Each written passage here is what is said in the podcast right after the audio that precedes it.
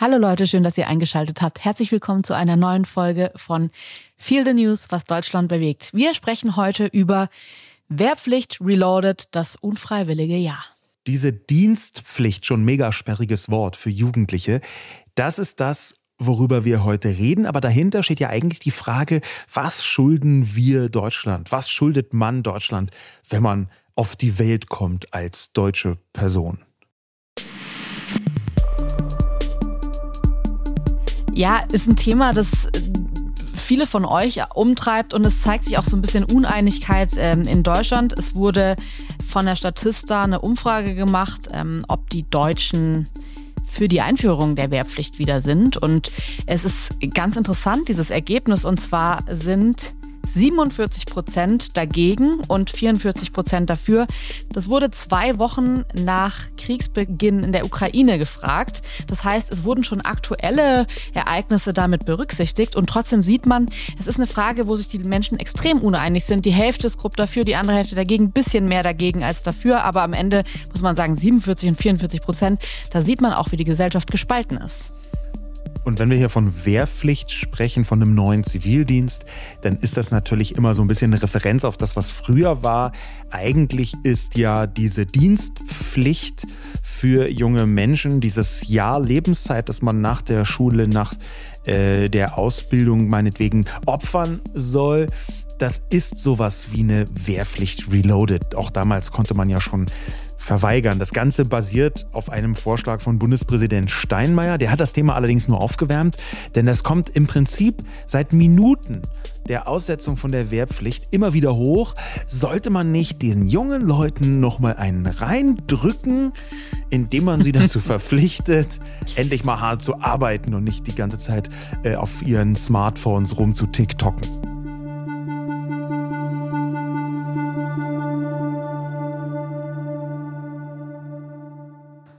Genau, 2011 wurde die Wehrpflicht ausgesetzt, seitdem aber auch schon davor, auch die Jahre bevor sie ausgesetzt wurde, war es ja so, dass immer wieder diskutiert wurde und die Leute das so ein bisschen aufgeschoben haben. Und ich glaube, heute werden wir auch diskutieren, weil ich glaube, dass wir bei diesem Thema sehr unterschiedlicher Meinung sind. Ja. Und ähm, wir sind jetzt gerade, wir senden live aus dem Urlaub und ich bin ein bisschen froh, dass wir gerade im Urlaub sind und so viel Zeit hatten, heute in unserer Freizeit äh, dieses Thema schon mal so ein bisschen zu beackern, weil man dann doch bei manchen Themen merkt, okay, da ist es einfach nicht so einfach, äh, in die eine oder in die andere Richtung zu gehen. Und deswegen bin ich total gespannt, was du mir jetzt gleich erzählen wirst und ähm, ja, wie wir uns vielleicht so ein bisschen dieser großen Thematik nähern, äh, die, glaube ich, gar kein richtig und falsch hat, sondern eher einfach verschiedene Standpunkte hat, ähm, die man auch tatsächlich haben kann bei diesem Thema. Und äh, die jetzt so ein bisschen gleich kennenzulernen von deiner Seite. Du hast ja gerade schon so ein bisschen gesagt, okay, man merkt, du bist dieser ganzen Sache nicht ganz unkritisch gegenüber. Das hat man zwischen den Zeilen durchgespürt. Ach, das hat man zwischen den Zeilen durchgespürt. Äh, tatsächlich ist es das Thema, das ist ein bisschen eine Premiere bei unserer Debatte hier, bei unserem Gespräch in Feel the News. Das ist das Thema, bei dem wir bisher am weitesten auseinanderliegen.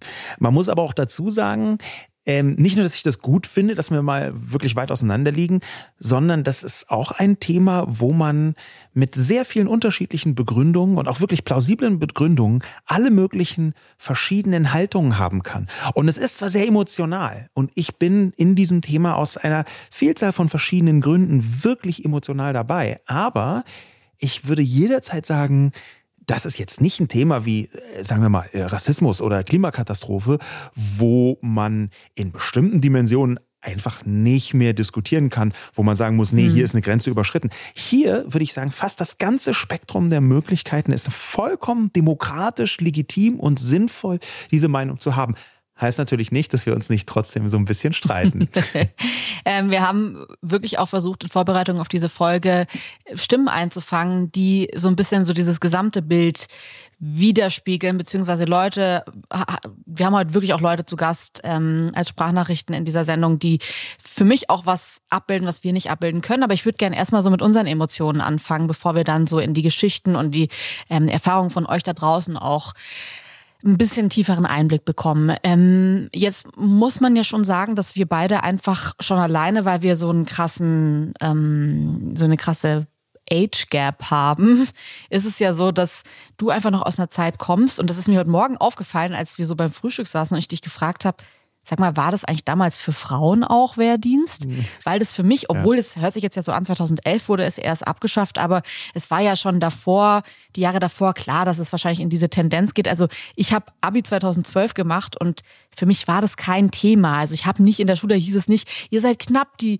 die die die ersten, die das jetzt nicht mehr haben, sondern ich glaube, es war in der Gesellschaft schon durch. Wie war es denn aber bei dir? Wie bist du mit diesem ganzen großen Thema erstmal in deiner Jugend sozialisiert? War das da ein Ding und hat man das so vor sich hergeschoben? Hat sich immer gedacht, so, boah, nach der Schule dann nochmal dieses Jahr? Das war schon ein besonderer Brocken und zwar ganz speziell, wenn man wie ich in West-Berlin geboren war als Junge. Denn West-Berlin war ja vor der Wende äh, das Land, wo das Bundesland, wo viele hingezogen sind, damit sie der Wehrpflicht entrinnen konnten. Von dort wurde niemand eingezogen. Wieso ah, war das so? Ich glaube, das hing mit dem besonderen Status Berlins äh, als äh, aufgeteilt über die Siegermächte zusammen. Berlin hatte sowieso schon, immer schon einen speziellen Status. Ähm, Im Detail weiß ich das nicht, aber das wäre jetzt meine nächstliegende Vermutung. Das ist allerdings schon so, dass es ähm, bei mir die erste Generation war, oder die, also ich fast die erste Generation. Ich bin 75er Jahrgang, wo ich dann aber doch wieder hätte zum Bund müssen. Und das war so, das war so ein besonders negativer Punkt, der mir auf der Seele lastet. Ich, ich hätte einfach, wenn ich ein bisschen älter gewesen wäre, hätte ich damit gar nichts zu tun gehabt. Dann wäre die Zeit schon vorbei gewesen. Und plötzlich hat man gesagt, ja, nee, Wiedervereinigung, jetzt müssen auch Leute aus Berlin ran. Und zack, war ich mittendrin. Und das habe ich einfach wirklich nicht eingesehen. Und zwar auch deswegen, weil für mich das alles so fern und so fremd war. Ähm, nicht nur irgendwie Bundeswehr eingezogen zu werden, äh, Wehrdienst zu leisten, sondern auch das, was damals unter Zivildienst so ging. Die Geschichten, die man gehört hat von Leuten, die das gemacht haben, das war halt nicht so ein edler, edler Dienst an der Bevölkerung, den Menschen, die es brauchen, kann man da zur Hilfe stehen, sondern das war eine, eine Form von sehr stranger Ausbeutung von Leuten, die von Anfang an eingeplant haben, eine Arbeit überhaupt nicht richtig zu machen, sondern mit Hilfe von Zivis. Ähm, okay. Und, und, und so, so war meine Wahrnehmung da und gleichzeitig hatte ich schon echt was dagegen, ein Jahr meiner Zeit zu opfern. So hat es sich für mich angefühlt. Und ich hatte dann aber zum Glück eine Nussallergie. Ganz tragisch.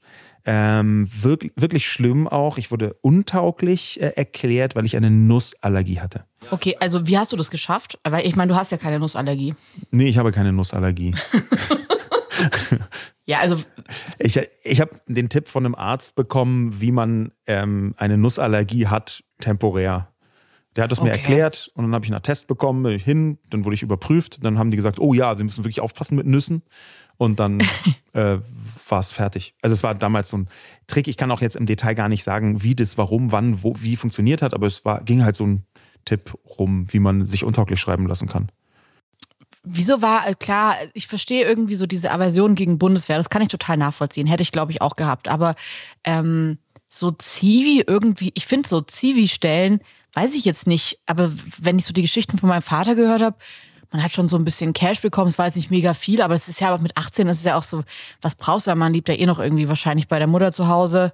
Ich weiß nicht, ob du mit 18 schon allein gelebt hast, aber so dann kriegt man da irgendwie was, was weiß ich, vier oder 600 Euro im Monat. Man kann irgendwo rumslacken, man holt irgendwie, keine Ahnung, fährt irgendwie Behinderte morgens zu, in, in, in die Schule oder so. Also es ist ja eigentlich. Nee, das war bei mir überhaupt nicht so. Also es war auch nicht meine Empfindung, wie das war. Okay. Für mich hat sich das angefühlt wie, da möchte mir der Staat ein Jahr meiner Zeit rauben, dass ich, dass ich viel besser selber einsetzen könnte. Was hast du da gemacht? Ich habe da studiert.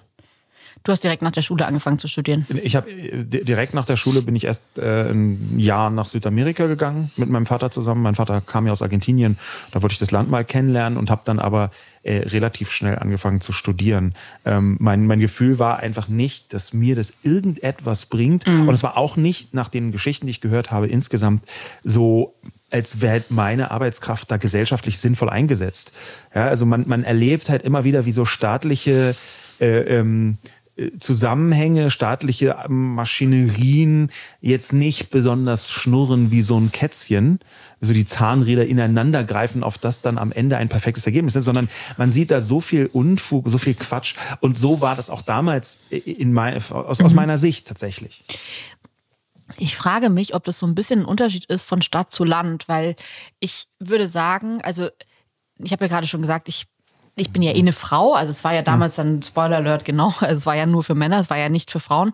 Ähm, aber ich war, komme jetzt aus einer Generation, wo das kein Thema mehr war. Trotzdem würde ich sagen, dass ich, also ich habe immer während der Schulzeit Ehrenamt gemacht, so Jungschar, Leiterin. Ähm, was ist so Jungschar? Das, das, ist so ähm, Kinder- und Jugendarbeit in, einem, ähm, in einer Gemeinde. Die gehen dann irgendwie so, du hast so Mädchenjungschar, also ich habe Mädchenjungschar gemacht und dann kommen Mädchen irgendwie einmal christlich. die Woche oder zweimal die Woche, genau, evangelisch-christlich, ähm, ins Gemeindehaus und du machst halt so, gestaltest so einen Abend für die, machst halt irgendwie Freizeitaktivitäten mit denen. Da kriegt man kein Geld für, aber man macht es halt einfach so. Und ich finde, auf dem Land funktioniert tatsächlich ganz viel, obwohl ich ich, ich habe sogar, was ich gerade, was mir gerade auffällt, ich habe sogar die Jungschar weitergeleitet, obwohl ich währenddessen aus der Kirche ausgetreten bin. Weil irgendwie war klar auf dem Dorf, dass einer mit dem anderen nicht wirklich was zu tun. Also ich weiß gar nicht warum, aber es war klar, ich darf da nicht mehr zum Gottesdienst kommen, aber die Jungschau kann ich schon weitermachen. Ähm, weil ja klar war, das ist ein sozialer Dienst irgendwie und das ist cool. Und ähm, sowas hat sich eigentlich so durch meine ganze Jugend und durch meine Jugendzeit eigentlich gezogen, weil ich immer irgendwas in die Richtung gemacht habe und immer mich irgendwo beteiligt habe und kein Geld dafür bekommen habe, aber halt ja, mich halt beteiligt habe. Und ich würde sagen, dass es auf dem Land schon was ist, was man, man hat das Gefühl, man tut seinen Teil und es funktioniert dadurch besser. Also man sieht eigentlich das Gute und ich verstehe total in Berlin, jetzt wo ich auch in Berlin lebe, schon seit zehn Jahren, merke ich total, klar, da in Berlin hat man diesen, finde ich, Hass, dass das nicht richtig funktioniert. Man sieht irgendwas und man denkt sich, es klappt halt nicht. Und man sieht auch immer so die schlechtmöglichste Form von der Sache. Aber auf dem Land, finde ich, ist ganz viel funktioniert halt, weil so viele Menschen irgendein Ehrenamt machen und sich halt irgendwie beteiligen. Und ich glaube, dass daher auch so ein bisschen meine Aufgeschlossenheit diesem Thema gegenüberkommt, weil ich halt schon sagen würde, ähm, ich habe die po positivsten Erfahrungen aus Ehrenamt gezogen und ich würde halt sagen, dass eine soziale Gesellschaft schon auch ähm, Ehrenamt oder freiwillige Arbeit oder Zivildienst oder von mir aus auch sogar die Wehrpflicht, also dieses ich gebe meine Zeit und das ist es ja am Ende, als junger Mensch die Zeit zu geben und dafür kein Geld zu wollen oder sehr wenig Geld zu wollen, um der Gemeinschaft zu dienen. Und ich finde diesen Aspekt oder diese Grundidee eigentlich schön. Also für mich hat die auf dem Land total gut funktioniert. Du bist also für eine Dienstpflicht. Du würdest diese Ja, ich Idee bin absolut für eine Dienstpflicht und ich glaube, dass also ich habe die schönsten Erfahrungen damit gemacht und ich muss ehrlich auch sagen, ich hätte auch sehr, sehr gerne ein Jahr gemacht. Ich habe auch nach dem nach Hast du denn so ein freiwilliges soziales Jahr? Das, das gibt es ja schon länger. Ja, nee, ich. Ich, ich, ich glaube, und das, da werden wir später auch noch drauf kommen, ich war schon so ein bisschen in dieser Mühle drin, dass ich dachte, boah, ich werde ja eh schon raus sein, wenn ich später irgendwie wahrscheinlich mal Kinder bekomme. Ich muss jetzt richtig schnell an, anfangen. Ich habe mich auch für Jura entschieden. Das ist eh ein Studium, wo man weiß, das dauert sehr, sehr lange.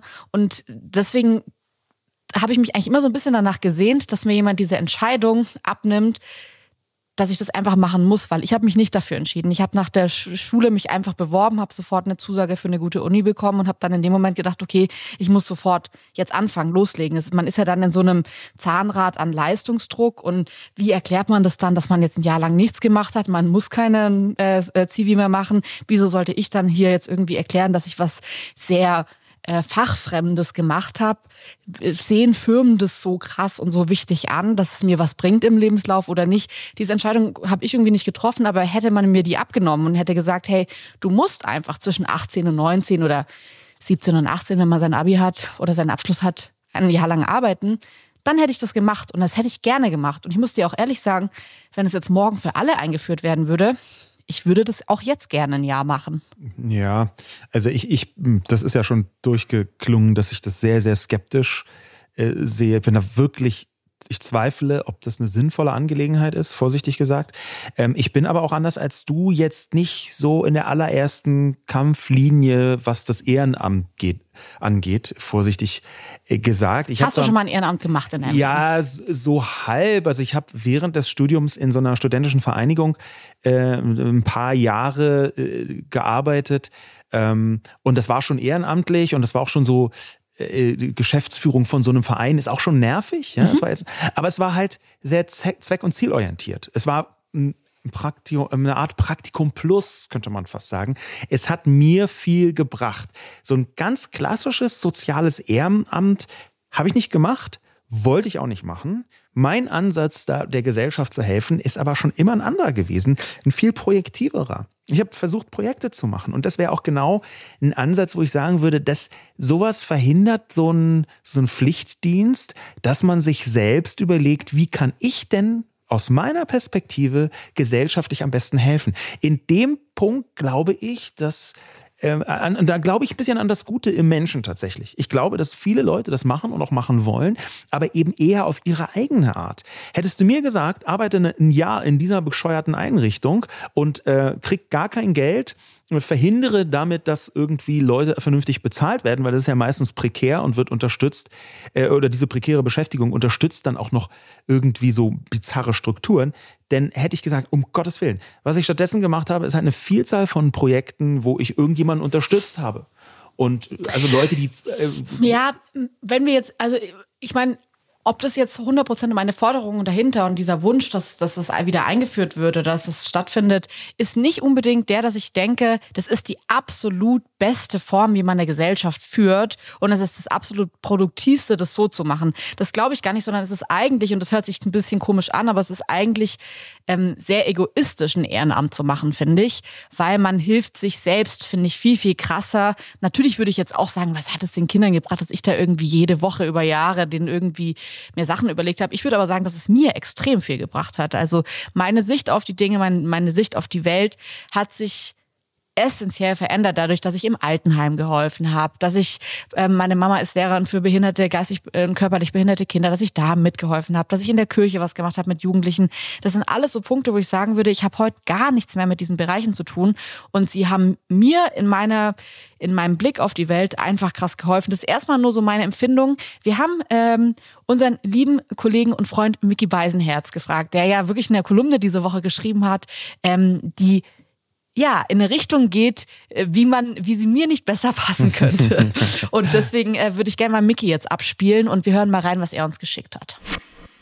Guten Tag, mein Name ist Mickey Beisenherz und ich melde mich hier in der Funktion als ehemaliger Zivildienstleistender bei der Arbeiterwohlfahrt in Kastrop-Rauxel, wo ich 13 Monate in Anführungsstrichen gedient habe und nicht einen einzigen Tag gefehlt habe, weil es so eine erfüllende Tätigkeit gewesen ist. Das eint mich übrigens mit den anderen ungefähr zehn bis zwölf Zivildienstleistenden auf der Dienststelle, die diese Zeit ebenfalls äh, als wahnsinnig gewinnbringend empfunden haben. Und ich äh, spreche mich hier sehr deutlich für ein Pflichtjahr aus, für Jungs und Mädels, die nach dem Abitur ähm, dieses Jahr dringend machen sollten, um ein letztes Mal, bevor sie ins Berufsleben oder ins Universitätsleben einsteigen, äh, diese Erfahrung machen sollten, um äh, andere Lebenswirklichkeiten kennenzulernen. Also die Lebenswirklichkeit von SozialhilfeempfängerInnen,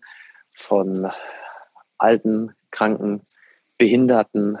Ähm, ich selber hätte mich damals niemals freiwillig für eine solche Tätigkeit entschieden, denn da war immer noch die Playstation oder der direkte Einstieg in die Uni. Und mir hat das wahnsinnig viel gegeben. Für mich war das eine Art Auslandsjahr im Inneren. Das hat meinen Horizont deutlich erweitert für Realitäten, Erfahrungswelten, die ich, ähm, mit denen ich so nie in Kontakt getreten wäre. Und ähm, ich sage es mal ganz vorsichtig, also äh, eine, eine Generation von Boris Johnson-Epigonen zu vermeiden, äh, das kann man auch dadurch schaffen, indem man die Leute die jungen Leute in so etwas reinwirft. Und äh, das macht natürlich empathischer, es macht rücksichtsvoller. Und wenn wir über das Thema äh, Diversität sprechen, dann denken wir natürlich meistens in anderen Kategorien. Aber Diversität bedeutet halt eben auch, dass wir in diesen Kategorien denken, dass wir äh, diese Wirklichkeiten mitdenken und diese Erfahrungswelten mit mitspüren und nicht zuletzt deshalb glaube ich, ist das äh, zumutbar in einer Gesellschaft, die äh, zuvorderst immer nach Leistung geht und nach Effizienz und nie äh, oder viel zu selten auf Menschen schaut, die in der einen oder anderen Art äh, ein bisschen durch das Raster gefallen sind. Und ich halte das für, ich halte das für zumutbar in dieser Lebensphase. Und äh, ich glaube, es ist ein, ein enormer Gewinn für unsere Gesellschaft, das zu machen. Und äh, ja, ja, äh, auch äh, zum Wohle der Gesellschaft und auch aber letzten Endes äh, zum Wohle ähm, der, der Erweiterung des eigenen Empfindungsschatzes äh, zumindest für eine gewisse Zeit des Lebens auch finanziell ausgebeutet zu werden. Denn das ist auch völlig klar. Reich wird man damit nicht. Zumindest nicht äh, im pekuniären Sinn. Also ich, ich finde, ähm, natürlich muss man über Abstufungen reden und dieses ähm, Finanzielle am Ende, ich glaube, wir werden, wir werden später auch noch zu konkreten Lösungsansätzen kommen, die wir uns so überlegen.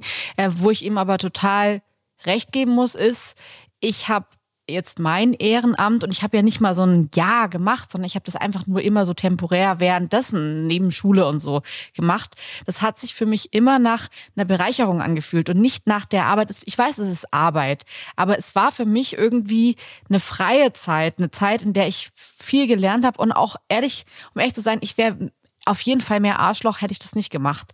Weil ich würde schon sagen, grundsätzlich, ich bin privilegiert aufgewachsen. Ich bin auch aufgewachsen, ohne jetzt irgendwie ähm, groß ja, diese Menschen, die Mickey gerade so erwähnt hat, die aus dem Raster fallen, die, die, waren jetzt bei mir nicht krass irgendwie in der Familie oder so.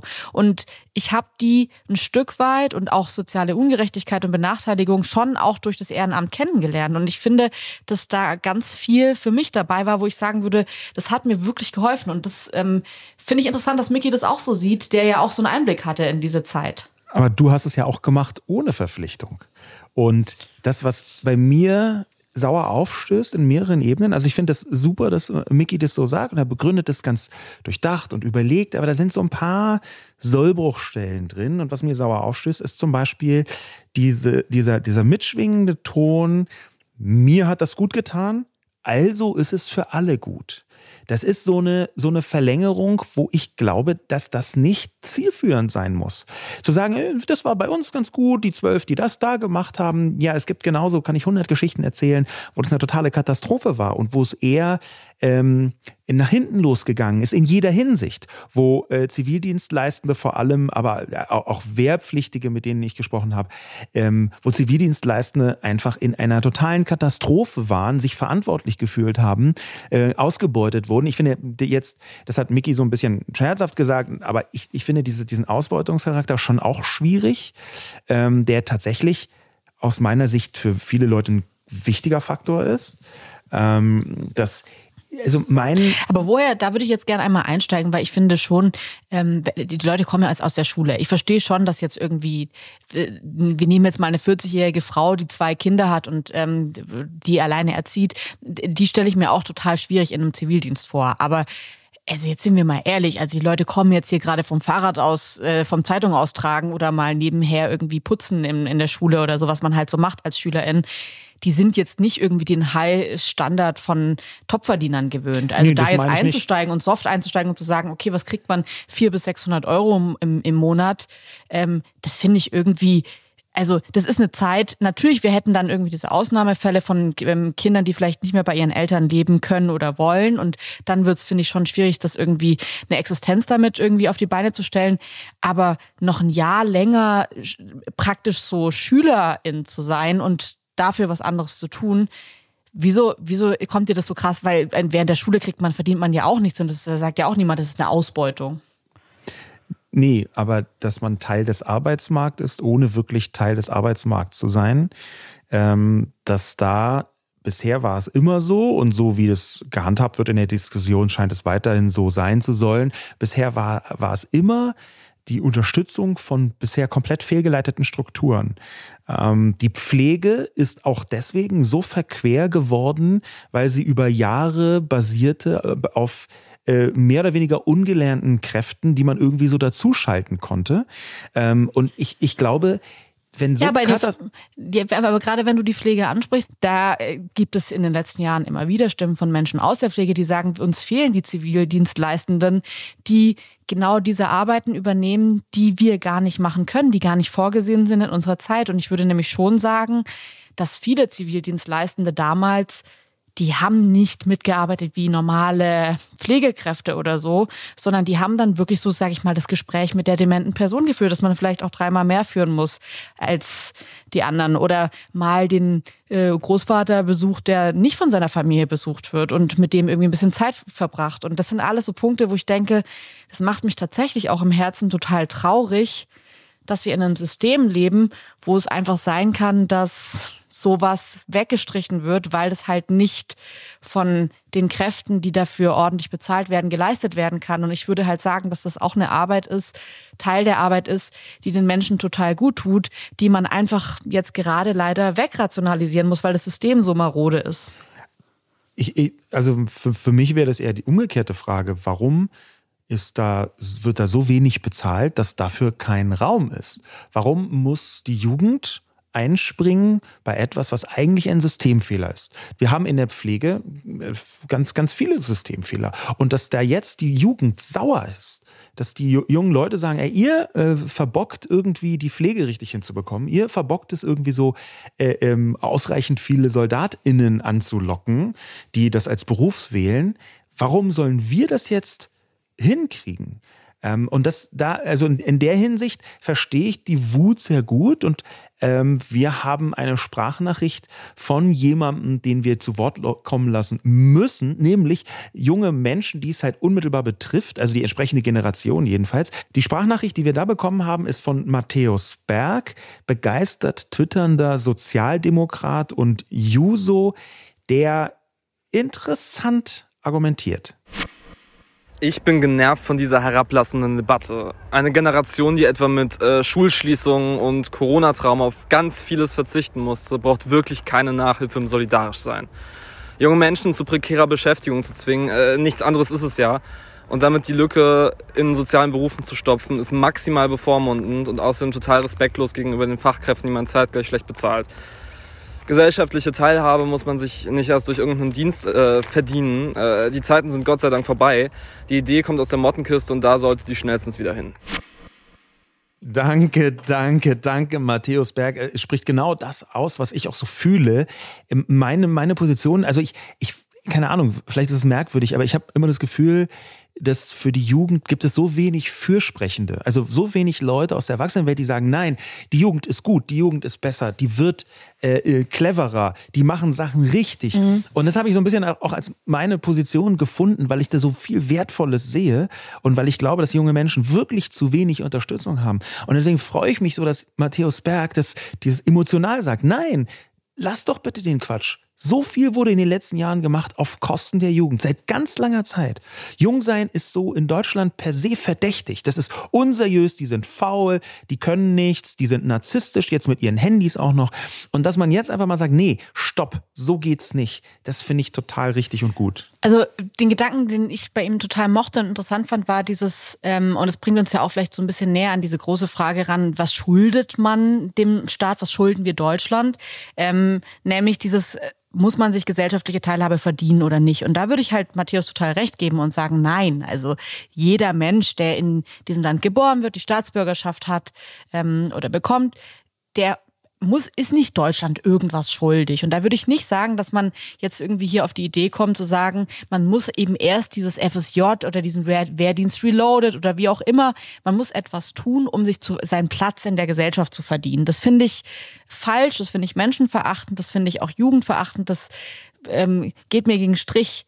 Ich würde aber halt das gar nicht so ansehen. Ich würde halt dieses Jahr gar nicht als die Eintrittskarte in danach bist du endlich was ansehen, sondern ich würde halt vielmehr sagen, das ist vielleicht auch für mich eher ein ähm, Verständigungstool, das mehr Empathie in eine Gesellschaft bringt, ähm, die gerade, finde ich, und das merkt man ja auch, ein Problem mit Empathie hat. Wir haben gerade, wir kommen aus einer Zeit, in der Jugendliche sehr wohl nicht wahrgenommen wurden. Wir kommen aus einer Zeit, in der ähm, man ja eh schon sagt, irgendwie, ja, wie das mit den Renten werden soll, liebe Grüße, da habt ihr noch richtig zu kämpfen und so. Und gerade auch mit dem Klima, da würde ich schon sagen, wir haben so wenig Empathie gerade füreinander übrig, dass das für mich vielleicht eher so ein Tool wäre, zu sagen, könnte das nicht zu der Situation führen, dass man sagt, ey, da wo du warst, war ich auch schon. Also so dieses, ja, ich verstehe, dass du jetzt gerade auch Zivi-Hassel hast oder Wehrdienst-Hassel hast, aber das habe ich auch schon gemacht. Und also, dass es wieder so hinführt zu einem ähm, wir zusammen schaffen das, wir als Gemeinschaft stärken die Gemeinschaft und so ein, ein, Grundverständnis von wir helfen halt alle mit, das zu schaffen. Dieses Zugehörigkeitsgefühl, dieses Zusammengehörigkeitsgefühl, das ich aus der Dorfgemeinschaft in Teilen kennengelernt habe, das fehlt mir manchmal so ein bisschen gesellschaftlich in der heutigen Zeit. Und für mich wäre es auf jeden Fall ein Versuch wert, mal zu versuchen zu schauen, was ist denn, wenn ähm, man sowas wieder einführt? Bringt es nicht am Ende vielleicht sogar eine Verständigung, die sonst so gar nicht da wäre, zwischen auch alten Menschen, die jetzt vielleicht äh, unverständlich sagen, wieso soll ich hier irgendwie meine Plastikstrohhalme nicht mehr benutzen?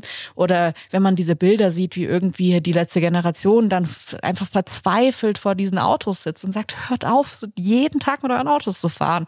Und du denkst dir, das ist die falsche Aktion, es funktioniert nicht, es, äh, die Gräben werden nur noch tiefer, aber was schließt denn diese Gräben? Und für mich ist dieses Jahr auf jeden Fall sowas. Glaubst du denn, dass man Empathie mit einer zwangsweisen Arbeit, mit einem Pflicht, mit einer Pflicht zur Arbeit irgendwie wecken kann? Also du hast ja ganz viele Sachen gesagt, die eigentlich eher auf Kosten der Jugend sind mhm. und wo ein Empathiemangel bei den Älteren vorhanden ist. Und kann man denn, und das ist jetzt eine ernst gemeinte Frage, weil ja ganz viele Leute von Gemeinschaft und Gemeinsinn und Zusammenhalt in der Gesellschaft sprechen, wenn sie so argumentieren. Kann man Zusammenhalt in der Gesellschaft herstellen, indem man 19-jährige Menschen zwingt, ein Jahr im Krankenhaus zu arbeiten? Ist nicht der Zusammenhalt etwas, was von eher von den Älteren ausgehen müsste? Also ich glaube, dass ähm, in unserer Gesellschaft ganz viel, wenn man das unter der, dem Aspekt ähm, sieht, als Pflicht wahrgenommen werden kann äh, oder als Zwang wahrgenommen werden kann, der das aber gar nicht ist. Obwohl es vielleicht im Zweifel ist es ja, also wir haben auch einen Zwang, dass man sich an die Gesetze hält. Wir haben auch einen Zwang, dass man sich an, äh, ich sage es mal so, soziale Geflogenheiten hält in unserem Land. Ich finde, wir haben in Deutschland relativ viele Zwänge, die aber alle völlig äh, glücklich bereit sind einzugehen, weil damit einher ganz viele Benefits kommen, ganz viele Vorteile kommen. Und ich würde halt sagen, dass dieser temporäre Zwang, dass man dieses Jahr nichts anderes machen kann, ja, das kam, stimmt, ähm, ist nicht so groß wie der Gewinn, den man dadurch bekommen könnte, der potenzielle Gewinn. Und ich glaube, dass gerade viel mehr Menschen darunter leiden, dass wir so ein Unverständnis in der Gesellschaft füreinander haben, dass alte Menschen oder die älteren Generationen junge, Men junge Generationen nicht richtig verstehen, dass da so ein, dieses, die Jugend von heute ist ja, habe ich gerade das Gefühl, stärker denn je. Und wenn das wieder geschwächt wird, ich glaube, das ist ein Vorteil für junge und alte Menschen. Und ich glaube, dass wir da gerade in, in eine Situation schlittern, die auch aufgrund äußerer Umstände, zu denen wir ja gleich noch kommen werden, so diese Gleichzeitigkeit der Krisen. Wir leben in der Zeit, in der das belastend ist und wie gut wäre das zum Beispiel während Corona gewesen, wenn man da Regelungen findet, die mit mehr Verständigung zu tun haben. Wir haben eine Nachricht bekommen von Julia. Die hat uns äh, geschrieben auf die Frage, ob es die Wiedereinführung geben soll. Da hat sie Folgendes geschrieben. Ja, gerne. Ein Jahr für die Gesellschaft, aber bitte alle jeden Alters. Ich finde es eine Frechheit, das wieder den Jungen aufzudrücken, denn jede Altersgruppe kann über den Tellerrand blicken und sich für eine bessere Gemeinschaft einsetzen, sozusagen als verpflichtendes Sabbatical zum Beispiel. Dann würde ich das sehr gerne sehen. Das Lustige ist, dass hier Julia auf den ersten Blick ganz äh, interessant argumentiert und das kann man auch gleich nachempfinden, aber dadurch wird zugleich die Absurdität des Vorschlags klar.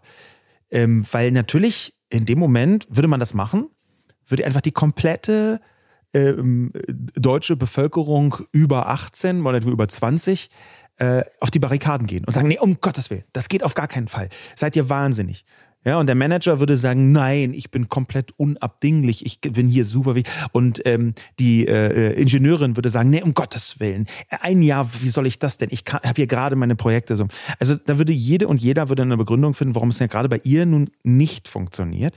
Und durch diese Absurdität die ist gleichzeitig so eine komische Hierarchisierung, die dadurch klar wird. Nämlich, die Zeit von jungen Leuten ist weniger wert.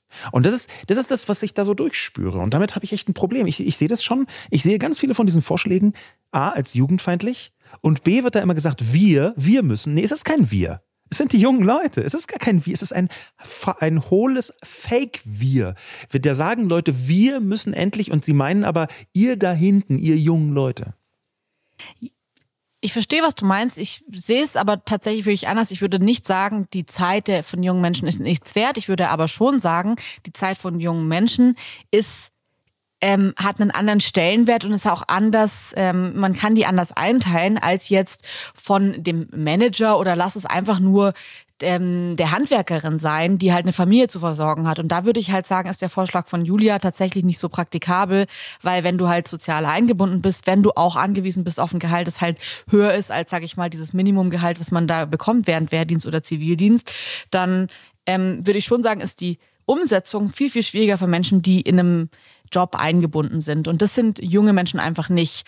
Und ähm, du hast halt einmal am Anfang als Berufseinsteiger diesen Moment, den du nochmal rauszögern kannst, wo du was anderes starten könntest. Und wenn wir jetzt einfach nur danach gehen, dass man sagt, okay, man findet diesen Vorschlag grundsätzlich gut und man will, den, will da irgendwo ansetzen in der Gesellschaft, dann ähm, ist es, finde ich, der erste logische Schritt zu sagen, okay, die Leute sollen erstmal ihre Schule fertig machen und zwischen Schule und Berufseinstieg haben sie die Möglichkeit, weil sie eben noch nicht irgendwie diese krassen Verpflichtungen haben, die du eben hast, wenn du in der Mitte deines Lebens bist, ähm, das dann auch wirklich durchzuziehen. Und da würde ich halt dann schon wieder sagen, okay, das ist für mich jetzt nicht so jugendfeindlich, sondern es ist für mich eher der Jugend eine Möglichkeit zu geben, nach dem Abi zu sagen, so, ihr habt jetzt irgendwie 13 Jahre gelernt, surprise, ihr dürft noch ein 14. Jahr lernen ähm, und startet halt dann in die Uni, wo ihr ja wieder lernt. Also ich glaube, die Lebensrealität von 18-Jährigen ist schon eine andere, als wenn man jetzt irgendwie der Handwerkerin oder dem Handwerker sagt,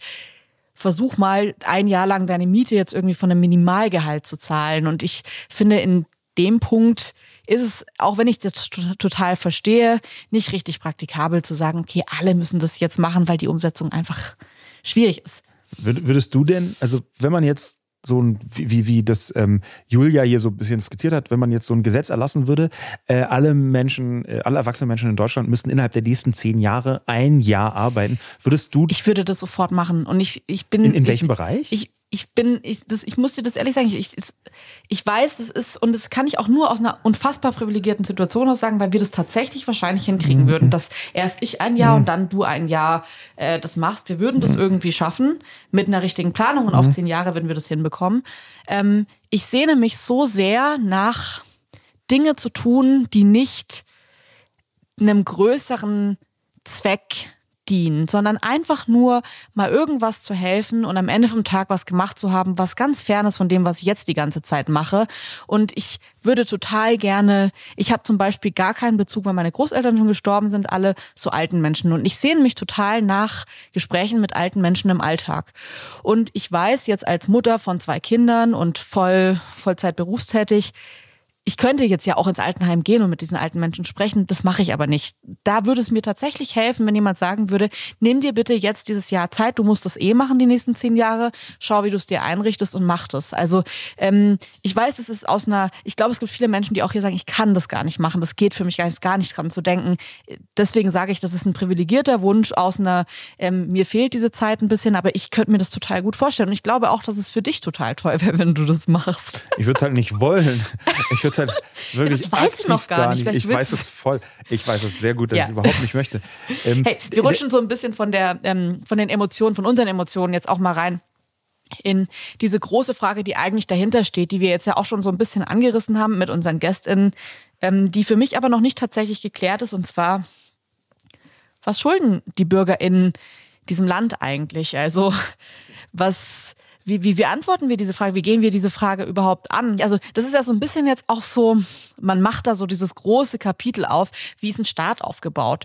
Ähm, ist es so, dass die Leute irgendwie aus dem Ei schlüpfen und dann ähm, haben sie irgendwie alle Rechte und Pflichten und ähm, ist es cool? Oder muss man dafür was tun? Muss man sich das erarbeiten, um dann Teil dieses Staates zu sein?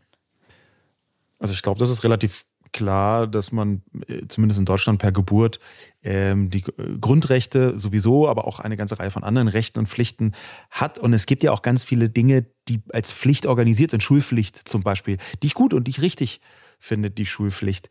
Ähm, die, die Frage, die kommt ja ursprünglich so ein bisschen her von diesem Wehrdienst. Ja, vor gut zehn Jahren ausgesetzt.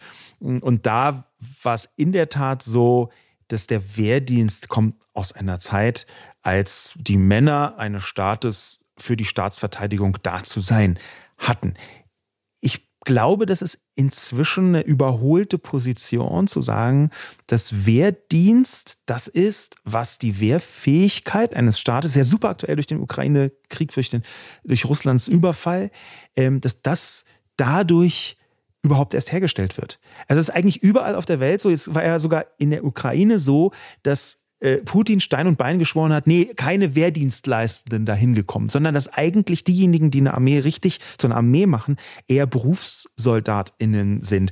Und da wäre aus meiner Perspektive halt immer, und das schien mir auch in den letzten Jahren so zu sein, wo ich ähm, äh, die, Wehr, die Wehrpflicht mitbekommen habe, das schien mir jetzt nicht so zu sein, als seien die Wehrpflichtigen, die da dann zum Schluss neun Monate eingezogen sind, diejenigen, die massiv zur Verteidigung beitragen konnten. Naja, aber es, ist, es geht ja hier eigentlich gar nicht so sehr darum, was die Bundeswehr macht, sondern was sie im Zweifel nicht macht, aber machen könnte. Und da ist es natürlich schon so, wenn einfach doppelte Kraft da ist, wenn äh, diese, diese Macht der ähm, Bundeswehr ähm, in der Theorie krasser ist, weil einfach viel, viel mehr Menschen beteiligt sind. Man merkt es ja schon auch gerade, man hat so ein bisschen bibbernd auf den Tag hingesehen, als Putin wieder so die neuen 18-Jährigen dann rekrutieren konnte, um die in die Ukraine zu schicken, hat dann letztendlich tatsächlich nicht so viel gebracht. Aber dieses Datum wurde ja schon auch so in den Medien besprochen. Und es hieß, okay, man muss hier Angst haben, weil wieder die neuen Wehrpflichtigen kommen, die man dann tatsächlich auch außer Landes schicken könnte. Und ich glaube schon allein, dass das so angesehen wird, ist, ähm, da sind wir jetzt, glaube ich, auch sehr, ich glaube, wir müssen noch mal eine extra Folge groß zu diesem großen Thema Bundeswehr machen, weil das ja wirklich ein Thema ist, das man nochmal vielschichtig aufklappen kann. Ich finde aber schon, dass sich seit äh, Kriegsbeginn das, das ganze Blatt so ein bisschen gewendet hat, weil die letzten Jahre, finde ich, konnte man mit sehr, sehr gutem Gewissen sagen, die Bundeswehr sollte abgebaut werden. Wir haben nicht mehr, wir leben nicht mehr in einer Zeit, wo Kriege so geführt werden. Äh, das braucht man nicht mehr. Hätte ich, hätte ich auch gesagt vor ein paar Jahren. Inzwischen bin ich mir da nicht mehr so ganz sicher, weil ich schon die Problematik an sich sehe und ich weiß nicht ganz, ob das dann am Ende nur dieser Riesentopf Geld ist, den man da reinbläst oder ob es tatsächlich auch irgendwie eine Struktur ist, die man aufbauen muss. Und ich finde es halt, es gibt schon auch noch ein paar andere Argumente für die Wehrpflicht, ähm, die für mich zumindest nicht uninteressant sind, und zwar diese Bereitschaft der Bürger, persönlich Mitverantwortung für den Schutz des Gemeinwesens ähm, ja, beizutragen. Wenn dieses Argument ist für mich schon was, was ähm, ich glaube, dass es dass es was macht mit den Menschen. Ich glaube, dass es was macht, wenn man sich verantwortlich fühlt. Und wenn man dann früh irgendwie in die Bundeswehr reinkommt, also erstmal glaube ich, dass wir eh ein Bundeswehrproblem haben, dass es ganz gut wäre, wenn da immer wieder Durchlauf wäre, ein frischer Wind wäre. Ich glaube, gerade ist es so ein bisschen Start im Start im Start. Das finde ich irgendwie komisch. Das, es sind ja schon die Menschen, die zur Bundeswehr jetzt gehen. Also diese Kampagnen in den letzten Jahren fand ich einige wirklich mehr als fragwürdig. Irgendwie so Gas, Gaswasser, äh, Schießen und so. Also da waren so Kampagnen-Slogans, wo ich mir dachte, weiß ich nicht, in letzter Zeit sind die oft auf Pizzakartons drauf und es ist so ein bisschen, oder auch bei, bei der Gamescom ist die Bundeswehr ja vertreten mit so Ego-Shooter, der beste Ego-Shooter, bla bla bla. Also so in eine Richtung, wo ich mir immer dachte, ich glaube, jetzt sieht damit echt nicht die Menschen an, die, von denen ich möchte, dass die unser Land verteidigen, nach innen und nach außen. Ähm, was ich auch interessant finde, ist so ein bisschen dieses Argument, dass die Wehrpflicht alle männlichen Bürger umfasst, unabhängig von Herkunft, Beruf und Bildung. Und du halt so einen Austausch auch in der Gesellschaft hast, den du ja oft in Deutschland sonst nicht hast. Du hast ja oft diese Trennung einfach in Grund, Haupt- und Realschule, ähm, nee, äh, in Grundschule, dann Hauptschule, Realschule und Gymnasium. Und ich finde, dass da immer so ein bisschen ja, die Allmanns chillen mit den Allmanns und man hat keinen Austausch, man hat auch keinen Austausch zwischen Ost und West, also auch die Stärkung der deutschen Einheit, würde ich schon sagen, da ist ganz viel drin, von dem ich mir denke, das fände ich total interessant, das wieder aufkommen zu lassen und sich zu überlegen, okay, wenn sich einem Ort alle treffen müssen oder in der Zeit alle treffen müssen, ja, dann ist es doch ein Aspekt, der die Gesellschaft stärken könnte. Ist, da würde ich das würde ich in Frage stellen wollen, und zwar rein anhand der Erzählungen von Leuten, die äh, dann beim Bund waren. Ähm, das hörte sich für mich nicht an wie ein großer Austausch zwischen sehr unterschiedlichen Leuten, der tatsächlich irgendwie intellektuell zielführend gewesen wäre. Aber das kann, kann ja, möchte ich gar nicht. Na gut, wobei, also ich meine, wenn wir jetzt bei der, wenn wir jetzt bei so einer anekdotischen Evidenz bleiben, also mein Bruder hat ja freiwillig das, ähm, den Wehrdienst gemacht nach dem Abitur, mein kleiner Bruder, und erzählt uns da, ich meine, trifft heute noch Freunde, die er da gesehen hat. Und er hat auch schon gesagt, klar, da gibt's auch Leute, die einfach so äh, stupid an der Waffe sein wollen, aber es gibt auch Leute, die das einfach auch machen wollten und ja. aus Interesse. Finde find ich völlig legitim. Meine Frage wäre eben eher genau die übergeordnete, die du am Anfang angesprochen hast, nämlich was schuldet man eigentlich? Und da wäre meine Haltung, dass wenn man hier einfach geboren wird, schuldet man dem Staat erstmal gar nichts, außer bestimmte Gesetze zu befolgen, ähm, Teil der Gesellschaft zu sein, auf die Art, wie man es gerade noch bewerkstelligen kann. Das versuche ich absichtlich so ein bisschen runterzuhängen, weil ich dann eine hyperliberale Einstellung habe. Und ich glaube, dass der Staat so wenig wie irgend möglich vorschreiben sollte. Steuern zahlen noch. Und ich glaube, dass das Steuern deswegen erwähnenswert ist, weil ich glaube, dass man ganz viel über finanzielle Mittel regeln könnte, was eigentlich jetzt so äh, reingepappt und reingepackt wird in ein äh, Dienst, in eine Dienstpflicht. Ich glaube nämlich, dass diese billigen Arbeitskräfte, die da rauskommen, und es sind in den meisten Fällen billige Arbeitskräfte, dass die ein System stützen, was eigentlich viel besser reformiert wäre. Nehmen wir die Pflege, nehmen wir die Armee, von der wir gerade gesprochen haben. Eigentlich müsste da das ganze System neu gedacht werden. Das müsste mit sehr viel besser bezahlten Fachkräften ausgestattet werden. Mit besseren Infrastrukturen müsste es ausgestattet werden. Und dann, glaube ich, würden diese Arbeitskräfte, diese billigen Arbeitskräfte auch nicht zwingend fehlen. Ähm, ich glaube, ich, du hast vorher die Kampagnen angesprochen von der Bundeswehr. Ich fand die jetzt gar nicht so schlecht, aber ganz offensichtlich haben sie den Zweck nicht immer so erfüllt, wie sie es eigentlich gerne gehabt hätten. Nämlich, dass sie ausreichend viele Leute anziehen, die sagen, wow, ja, ich kann mir eine Karriere als Soldatin und Soldat vorstellen. Ja, und das, das heißt, ich glaube, wir brauchen eine Berufsarmee und das heißt eben automatisch, dass eine Berufsarmee hm, nicht äh, davon, darauf angewiesen ist, dass es Wehrpflichtige gibt. Ähm, und das heißt wiederum, dass man ein System schaffen muss, was eine, Attraktivität hat. Aber dieses, also dieser Versuch wurde ja die letzten zehn Jahre ge gemacht. Es wurde auch das, man hat ja damals schon 2011 dann entschieden und hat gesagt, okay, wir müssen äh, das attraktiver machen, in die äh, Berufsarmee zu gehen. Wir müssen deswegen die Beitragssätze erhöhen. Äh, die wurden erhöht. Auch so erhöht, dass man ja wirklich sagen muss, es ist gar kein schlechter Verdienst. Ähm, also viel mhm. deutlich besser, als wenn man wieder den Wehrdienst mhm. einführen würde. Und trotzdem funktioniert es einfach nicht. Und da würde ich halt sagen, ist dein Punkt. Und ich verstehe alles, was du gerade sagst. Und ich würde, wenn es funktionieren würde, wäre ich total deiner Meinung, würde sagen, in einer anderen Welt würde das wirklich funktionieren. Wir sind aber nicht in einer anderen Welt, sondern wir sind in einer Welt, in der wir wirklich eine unfassbare Gleichzeitigkeit der Krisen haben. Und da würde ich halt sagen, ist jeder Mann, jede Frau divers, jeder Mensch, der ähm, helfen kann. Und ich rede jetzt wirklich also ich meine, wir brauchen am Ende jetzt nicht nur wegen dem Ukraine-Krieg und also dieser, dieser Krieg, der gerade einfach auch wütet, zwei Länder weiter, sondern tatsächlich würde ich auch sagen, wenn man jetzt die äh, Klimakrise sich reinzieht, wenn sowas wie das Ahrtal jedes Jahr passiert, da war die Bundeswehr. Da hätte aber deutlich mehr Bundeswehr sein können. Und ich glaube, dass wir in den nächsten Jahren noch viel mehr dieser Klimakrisen haben, innerländisch, die von einer Art, ich weiß es nicht, Armee, ist es da eine Klimaarmee? Klimaarmee. Ähm, bewältigt ja. werden müssen, äh, wo die Leute Menschen Hilfe brauchen. Und ich glaube, dass man das nicht stemmen kann. Und dann haben wir auch noch ähm, den unfassbaren Pflegenotstand, der so gewaltig ist, dass es natürlich toll und löblich wäre zu sagen, ey, man muss die äh, Gelder erhöhen, die Menschen müssen ordentlich bezahlt werden. Aber wir leben in der Zeit, in der das ja so nicht passiert und in der ich schon glaube, man muss über praktikable Lösungen denken. Und da würde ich halt sagen, ist tatsächlich den Leuten, den Pflegekräften mehr zu zahlen, nur ein Aspekt und nur ein Lösungswerk, der auf jeden Fall auch sein muss. Aber da ist für mich noch nicht die, sind noch nicht die anderen zwei Punkte, die anderen Krisen geklärt.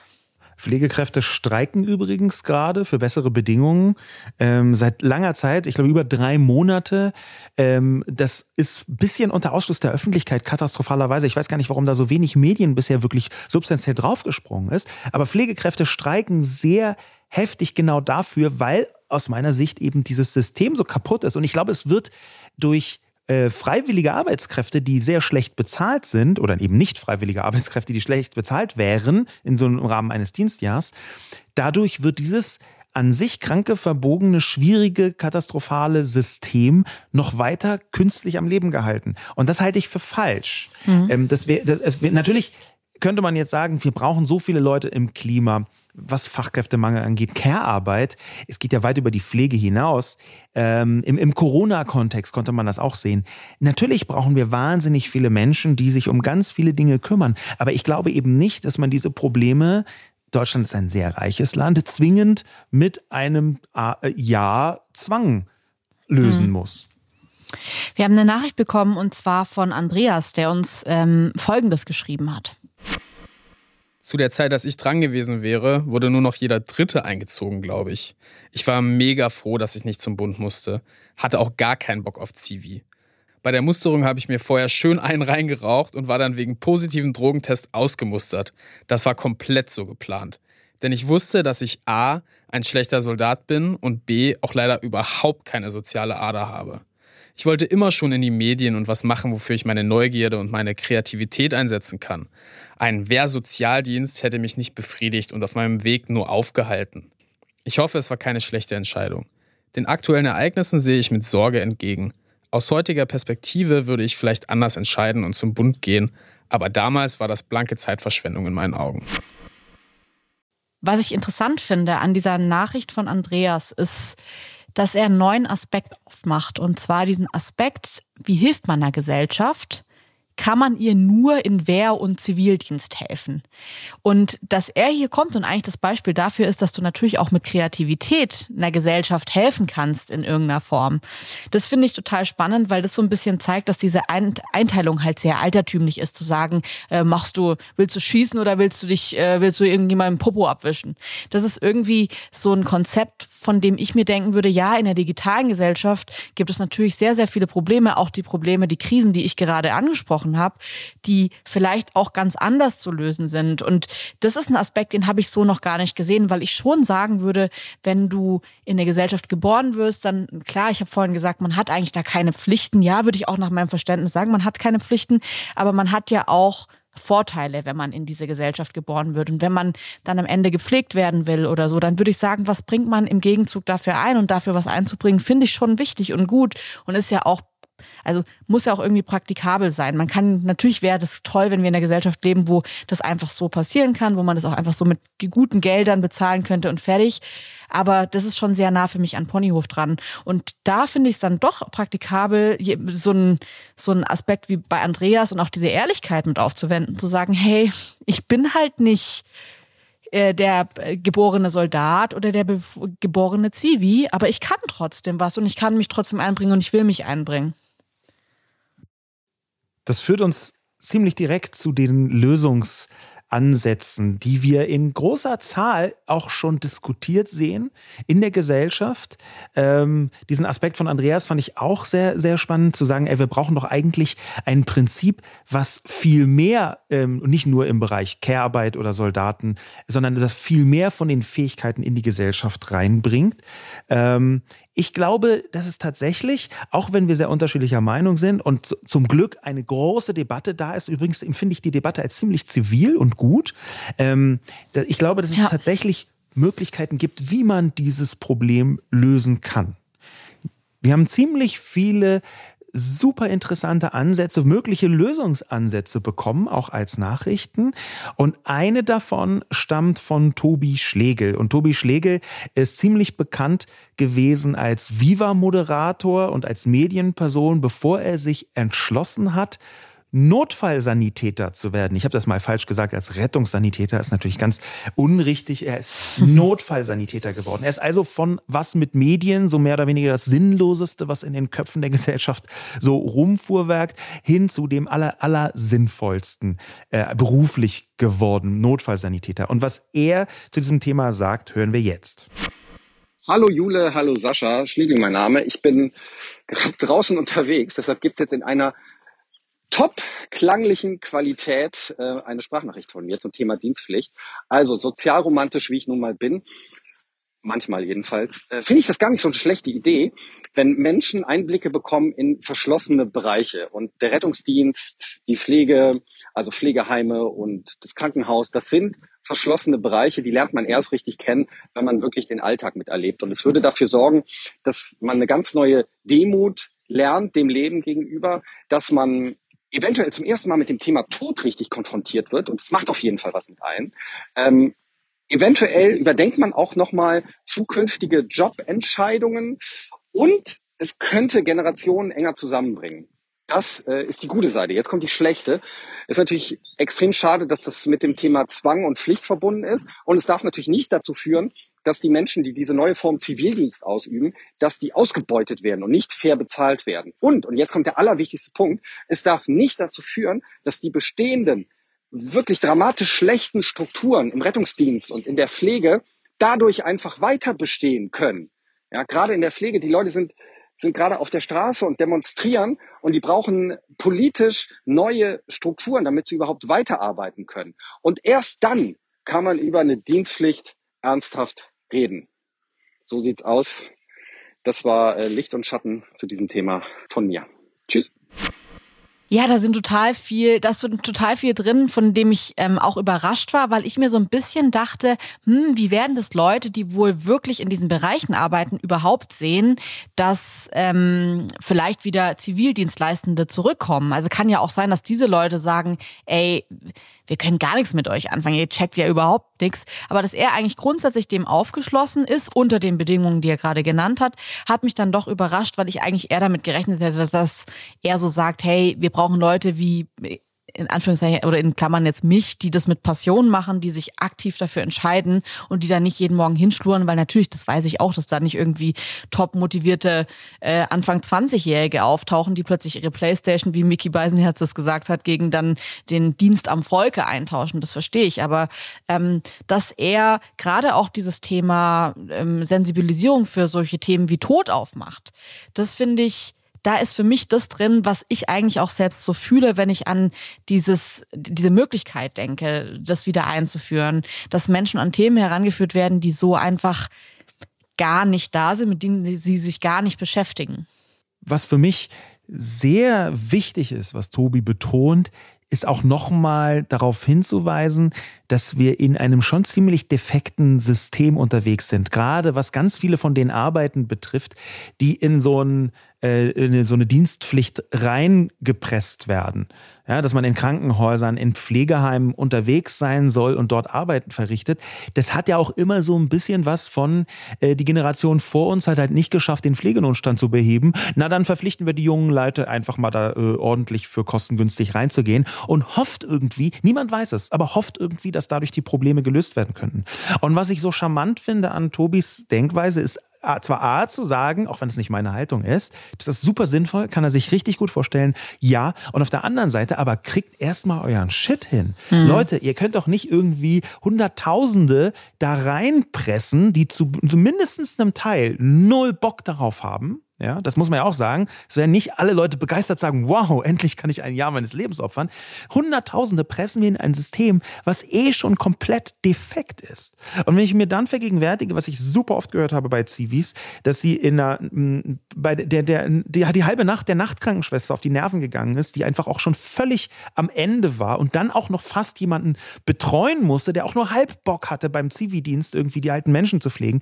Also solche Geschichten eben auch hört, dann, dann merkt man, warum warum äh, Tobi Schlegel da so eine Wucht dahinter hatte, als er gesagt hat, ja, könnt ihr gerne machen, aber meine Güte, kriegt erstmal den absoluten Standardkram richtig hin. Lass uns mal jetzt konkret werden. Ähm, ich glaube auch, weil wir haben jetzt so viel aufgemacht und es sind ganz viele Argumente drin, die man auch tatsächlich noch viel, viel weiter ausführen könnte, weil, also ich finde schon allein, wenn man so an diese Bundeswehrgeschichte denkt, ja. ey, das wird auf jeden Fall noch eine eigene Folge, aber ich, ich finde, wenn man das jetzt mal so zumacht und sagt, okay, was könnte tatsächlich unser individueller Lösungsansatz sein für sehr unterschiedliche Wünsche, die wir ja beide haben, so oder wir erhoffen uns, glaube ich, so dasselbe. Man will am Ende so, dass die Gesellschaft, dass wir in so einer Gesellschaft leben, die so zusammenhält, die aufeinander Acht gibt, wo die das schwächste Glied äh, näher am stärksten Glied dran ist und es nicht so diese Schere der sozialen Ungerechtigkeit nicht immer weiter aufgeht. Ich glaube, das ist das, was alle wollen. Ich glaube, dass wir aber sehr unterschiedliche Lösungsansätze dafür haben. Und mich würde es jetzt total interessieren, was so dein weil ich sehe natürlich, also ich glaube, dass du total auch siehst, was die Probleme sind. Und ich glaube jetzt nicht, dass du das alles ignorierst und sagst, ja, in meiner Welt müssen einfach alle ordentlich bezahlt werden und dann geht's schon. Deswegen würde es mich jetzt interessieren, was ist dein Lösungsansatz für dieses große Problem oder diese großen Probleme, muss man ja sagen, sind ja sehr viele gleichzeitig, die gerade in unserer Gesellschaft herrschen. Ein möglicher Ansatz wäre aus meiner Sicht, ähm, wenn man jungen Menschen ein wirklich gut bezahltes Orientierungsjahr anbieten würde. Es gibt ja diese Diskussion europaweit, ähm, was kann Europa den jungen Menschen geben? Und da gibt's dann so wie irgendwie meinetwegen eine Interrail-Ticket. Es gibt auch Stimmen, die sagen 20.000 Euro Startkapital für junge Menschen zum 18. Lebensjahr oder meinetwegen zum äh, Schulabschluss oder Studienabschluss oder wann auch immer. Und da zu sagen, ein Jahr könnt ihr in egal welchem Bereich, ob das jetzt äh, irgendein Beruf ist, gesellschaftliche, soziale, äh, militärischer Bereich, also auch ausdrücklich in Richtung, in diese Wehrrichtung gedacht, ihr kriegt standardmäßig ein Jahr ziemlich viel Geld vom Staat, für eure Verhältnisse ziemlich viel, und ihr könnt euch aussuchen, wo ihr arbeitet, aber ihr müsst auch arbeiten. Das wäre für mich so eine Handreichung. Allerdings wäre das aus meiner Sicht ein Angebot. Es müsste freiwillig sein. Man müsste schon sagen, okay, ich verpflichte mich jetzt für ein Jahr und da muss ich doch hingehen, ich nicht einfach zwischendurch immer wieder aufhören. Aber ob ich das annehme oder nicht, dieses Orientierungsjahr, das überlasse ich den Leuten selbst. Und dann hätte nämlich der Staat endlich mal die Aufgabe, etwas für junge Menschen attraktiv zu machen. Weil das ist für mich der Kern von ganz vielen von diesen Verfehlungen. Der Staat schafft es und schafft es nicht, bestimmte Dinge die sinnvoll sind, attraktiv zu machen für junge Leute. Das wäre aber also eine wichtige Aufgabe. Und da, glaube ich, so ein Orientierungsjahr könnte vielleicht die Problemlösung sein. Und was sagst du denn dazu? Hast du äh, auch dir was Also überlegt? ja, ich, ich würde gerne, ich will das jetzt nicht niedermachen, aber ich finde natürlich schon, dass das ein bisschen, äh, es könnte vielleicht, äh, trifft es sehr, sehr gut, weil, also äh, mal abgesehen davon, dass ich überhaupt nicht verstehe, wo du das ganze Geld hernehmen möchtest für ähm, unfassbar gute Bezahlung, weil wir haben es ja gerade nicht mal de facto für Menschen, die jetzt schon das alles leisten und besser bezahlt werden müssten und dann trotzdem noch so also wie gut muss es bezahlt sein? Es, ein 18-Jähriger und eine 18-Jährige hat ja heute die Möglichkeit, ich sage jetzt mal 2000 Euro nach dem, als Einsteiger zu verdienen. Ich sage es mal als Kellnerin oder so, wenn du da abends arbeitest unter der Woche Fulltime, das ist ein Job, den kannst du nicht ewig machen, aber den kannst du mit Anfang 20 machen und zwar so krass machen, dass du da echt gut verdienst. Das heißt, wie viel mehr müsste man denen denn zahlen für dieses Jahr, dass es wirklich so viel attraktiver ist, als nicht einfach in den Beruf einzusteigen, weil viele BerufseinsteigerInnen verdienen gar nicht so schlecht. Und dann trotzdem noch zu sagen, es ist freiwillig, weiß ich nicht, ob das tatsächlich die akute Notlage, in der wir uns tatsächlich befinden, in sehr vielerlei Hinsicht, so schnell löst, dass wir da wirklich jetzt sofort hm, was merken oder relativ schnell was merken. Aber gut, ähm, es ist dein Ansatz. Ich respektiere den. Aha. ähm, kommen wir zu meinem. Ja. Ähm, ich habe eine ein großes Problem an meinem Ansatz. Das möchte ich gleich vorwegnehmen, ähm, weil ich mich das tatsächlich schon länger frage und wir gerade in dieser Situation sind. Natürlich war damals diese Idee, Wehrpflicht oder Zivi nur für Männer zu machen, weil Frauen Kinder kriegen. Und so ein bisschen als Entschädigung. Und es hört sich jetzt so nach, ja, der Mann geht schießen und die Frau kriegt Kinder und tut ihren Dienst am Volk. Das ist so, das klingt so 1900 eigentlich sogar 1800. Ja, 1800 ja. würde ich gerade sagen. Eigentlich klingt es auch ein bisschen Mittelalter. Ähm, aber dahinter steckt für mich schon ein nachvollziehbarer Lauf der Dinge als Frau. Und ich sehe das ja gerade auch als Mutter, obwohl du wirklich ein unfassbar bemühter Mann bist, mir das alles abzunehmen und eine Gleichberechtigung herzustellen, indem du dich wirklich so krass einbringst, merken wir ja jetzt kurz vor der Geburt, nach der Geburt, ähm, bin ich einfach ausgenockt. Und ich weiß ehrlich gesagt nicht, ich habe das schon während meines Jurastudiums total gemerkt, diesen biologischen Druck. Wie macht man das, wenn man jetzt nicht irgendwie Anwaltskind ist und eine tolle Kanzlei von den Eltern übernimmt? Wie macht man Karriere als Frau, wenn man auch den Wunsch hat, Familie zu bekommen und äh, Kinder zu bekommen? Und da würde ich halt schon sagen, weiß ich gar nicht, ob meine Einführung für Männer, Frauen divers sein sollte oder ob ich nicht weiter an diesem Konzept Männer, mein Ansatz wäre gerade Männer zwölf Monate, Frauen acht Monate oder sieben Monate. Weil ich würde nicht sagen, dass man eine komplette Schwangerschaft, wenn man jetzt keinen Worst Case hat, dann ist man nicht eine komplette Schwangerschaft ausgenockt, aber ich würde schon sagen, so vier, fünf Monate auf jeden Fall. Und die würde ich schon abziehen von der Gesamtzeit der Arbeit, die man sich einbringt, weil ich schon glaube, dass es tatsächlich, auch wenn das einfach unfair ist, es ist einfach momentan so, dass Kinder nur Menschen mit Gebärmutter bekommen können. Und deswegen ist es natürlich irgendwie unfair, aber ähm, das finde ich muss dann berücksichtigt werden, weil ansonsten glaube ich wird es tatsächlich schwierig äh, nach dem Abi dieses Jahr aufzuwenden, dann Karriere zu machen, dann äh, Familie zu bekommen und dann nicht das Gefühl zu haben, gerade als Frau ähm, oder als Mensch mit Gebärmutter, ich bin hier krass benachteiligt. Das kann ich total gut verstehen. Aber mein Lösungsansatz wäre deswegen zu sagen, okay, dieses Jahr ist verpflichtend für alle, Sternchen eben abzüglich für alle Menschen nach 18, Also wenn sie das 18. Lebensjahr erreicht haben, dann haben sie irgendwie drei Jahre Zeit, das zu machen. Und vor 67. Also ich finde nämlich, wenn man diese Aktualität mit berücksichtigt und sagt, okay, wir leben in einer Zeit, in der wir diese Hilfe brauchen, weil so viele gleichzeitige Krisen aufkommen, dann finde ich, muss man auch diese Krise, dass wir eine Kinderarmut in, unserem Land haben, mit berücksichtigen und sagen, okay, dieser Druck, dass das Rentensystem nicht funktioniert, dass man jetzt schon weiß, das funktioniert so nicht, dass man jungen Menschen jetzt schon sagt, you're fucked. Das ist was, das würde ich gerne in irgendeiner Form mal als politische Lösung sehen. Und das sehe ich gerade nicht als politische Lösung. Es wird ein bisschen ignoriert, was ich jugendfeindlich finde. Und da zu sagen, okay, wir hätten es uns alle anders vorgestellt. Das ist aber leider nicht so. Und deswegen ist das Rentenalter, äh, das gerade bei 67 liegt, wird mit 66 mit einem Sabbatical beendet. Und äh, in diesem Sabbatical wird gearbeitet und zwar für die Gemeinschaft. Das finde ich tatsächlich, äh, fände ich einen Ansatz, der für mich funktionieren würde und der für mich dann auch ein bisschen dieses Jugendfeindliche, das du siehst und das ich ja auch ein Stück weit sehe, aufhebt. Ähm, der Gedanke auch, dass dann alte und junge Menschen, die Jüngsten und die Ältesten, sich zusammenfinden und irgendwo zusammenarbeiten in Stellen, den finde ich schön. Das ist vielleicht auch ein bisschen romantisch am Ende. Ähm, ich weiß nicht, wie praktikabel das tatsächlich ist.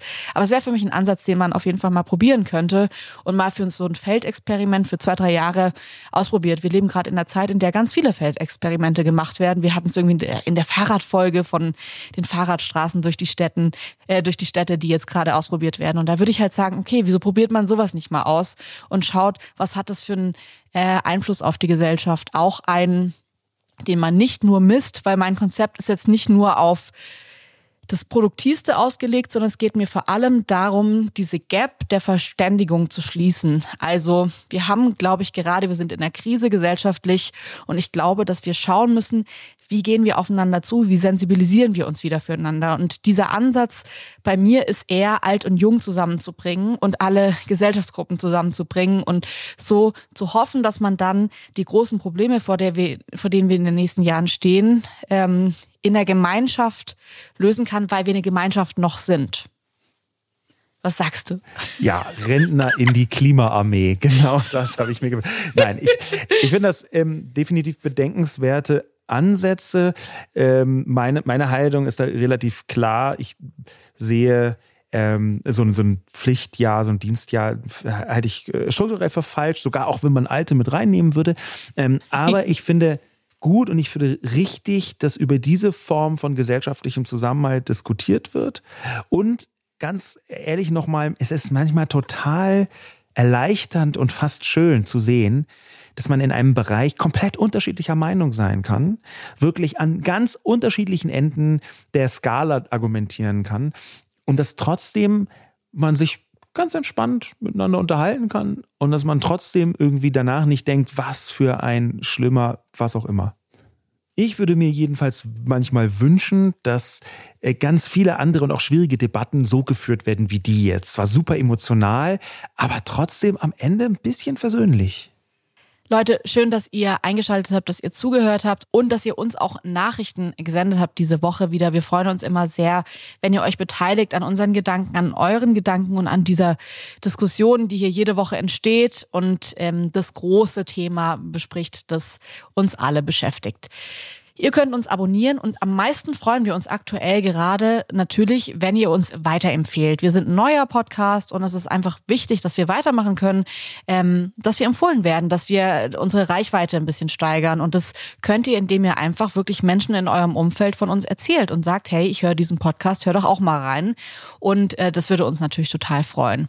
Ansonsten lasst uns gerne Kommentare da, falls ihr irgendwie Verbesserungsvorschläge habt oder Input habt oder Anregungen habt, dann könnt ihr gerne auf unsere Accounts Accounts gehen und uns da schreiben. Und wir hören uns wieder nächsten Donnerstag. Bis dahin, bleibt gesund, macht's gut. Ciao.